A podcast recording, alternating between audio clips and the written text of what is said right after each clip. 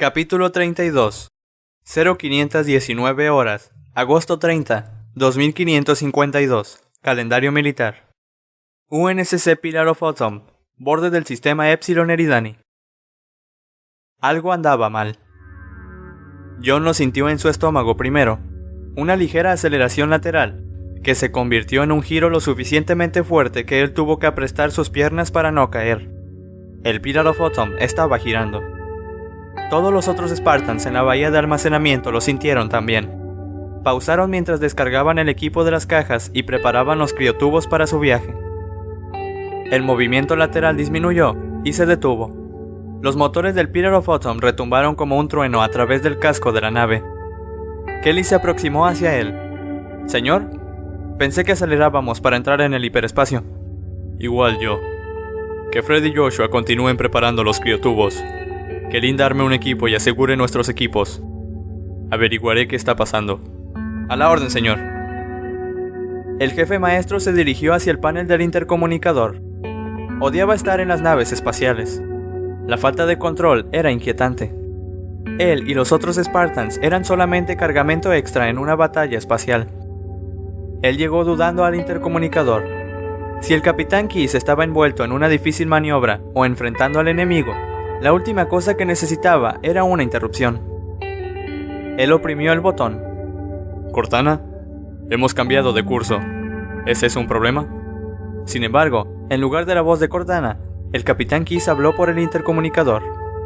Capitán Kiss a Spartan 117. Él contestó. Aquí, señor.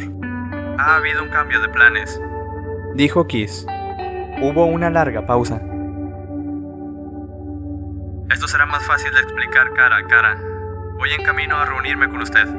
Kiss fuera. John giró y los otros Spartans regresaron inmediatamente a sus tareas. Estos, sin órdenes específicas, comprobaban y recomprobaban sus armas y ensamblaban su equipo de combate. Sin embargo, todos habían escuchado al capitán. Los receptores de sonido en sus armaduras podían capturar un susurro a cientos de metros. Y a los Spartans no tenían que decirles que esto era un problema.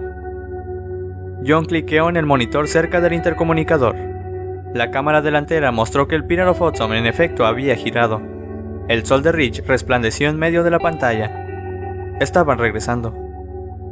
¿Era que algo andaba mal con la nave?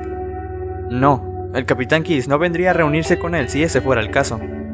Definitivamente había un tropiezo. Las puertas del elevador se abrieron y el capitán Kiss salió del elevador. ¡Capitán en cubierta! gritó el jefe maestro. Los Spartans se cuadraron. En descanso, dijo el capitán Kiss. La expresión en el rostro del capitán sugirió que en descanso era la última cosa en su mente. Él pasó su pulgar sobre la antigua pipa que el jefe maestro le había visto llevar. Hay algo muy mal, dijo Kiss. Él miró a los demás Spartans. Hablemos en privado. Él le dijo al jefe maestro con voz queda. Caminó hacia el monitor sobre el intercomunicador.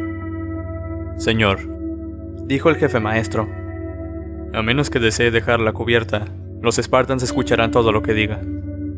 Kiss miró a los Spartans y frunció el ceño. Ya veo. Muy bien, su escuadrón quizás escuche esto ahora. No sé cómo encontraron Rich. Pasaron por una docena de mundos de las colonias interiores para llegar aquí. No importa. Ellos están aquí. Y tenemos que hacer algo. Señor, ¿ellos? El Covenant. Él se giró hacia el intercomunicador. Cortana, despliega la última transmisión de prioridad alfa. Un comunicado parpadeó en la pantalla y el jefe maestro leyó. Transmisión de prioridad alfa 04592Z-83 del Comando Espacial de las Naciones Unidas. Código de encriptado, rojo. Llave pública, archivo Bravo Tango Beta 5. De Almirante Roland Fremont, oficial comandante de flota, comandante del sector 1 Fleetcom. Para todas las naves de guerra del UNSC en los sistemas Rich, Jericho y Tantalus. Asunto, llamada inmediata. Clasificación, clasificado, directiva BGX. Comenzar archivo.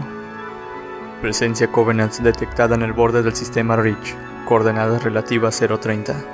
A todas las naves de guerra del UNSC se les ordena por este medio cesar sus actividades. y reagruparse en el punto Zulu a la mayor velocidad posible.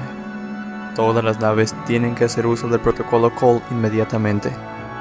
Fin del archivo. Cortana ha recogido las señales en los sensores del of Autumn, dijo el capitán Kiss. Ella no puede estar segura de cuántos son debido a la interferencia eléctrica, pero hay más de un centenar de naves alienígenas en dirección a Rich. Tenemos que ir. Tenemos nuestras órdenes. La misión de la sección 3 tiene que ser cancelada. Señor, ¿cancelada?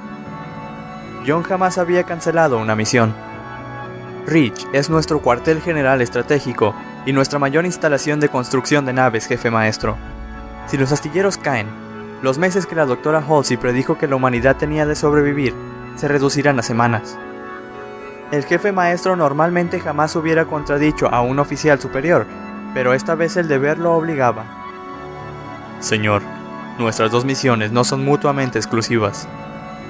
El capitán Kiss encendió su pipa en desacato a los tres reglamentos referentes a encender un combustible en una nave del UNSC.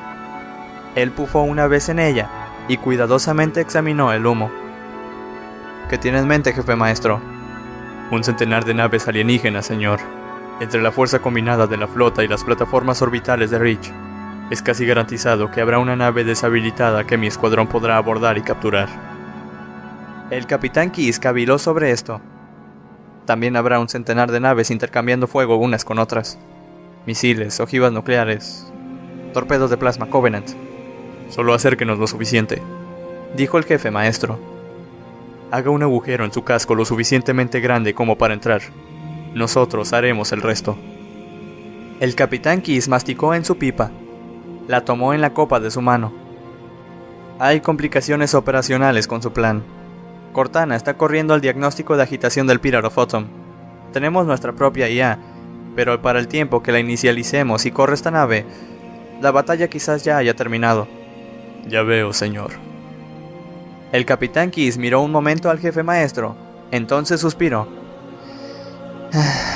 Si hay una nave Covenant deshabilitada y si estamos lo suficientemente cerca, y no somos volados en un millón de añicos para el tiempo en que estemos ahí, entonces le transferiré a Cortana. He volado naves sin una IA anteriormente. El capitán Kiss mostró una leve sonrisa, pero rápidamente desapareció. Sí, señor. Estaremos en el punto Zulu en 20 minutos, jefe maestro. Tenga a su equipo preparado para entonces, por cualquier cosa. Señor. Él saludó. El capitán Kiss le devolvió el saludo y entró de regreso en el elevador, pufeando en su pipa y sacudiendo su cabeza. El jefe maestro se volvió hacia sus compañeros. Ellos dejaron de hacer lo que fuere que estuvieran haciendo. Ya lo oyeron. Freddy James, quiero que ustedes vuelvan a uno de nuestros Pelican. Tomen todos los C-12 y formen una carga en su nariz. Si el Capitán Keys baja un escudo Covenant, quizás tengamos que abrir nuestro propio camino dentro del casco de la nave. Freddy y James respondieron. A la, orden, señor. Linda, arma un equipo y busca en cada caja que la ONI empacó para nosotros. Distribuye nuestro equipo tan pronto como sea posible. Asegúrate de que todo el mundo tenga una mochila propulsora, llena de municiones, granadas y lanzacohetes Jackhammer si los tenemos.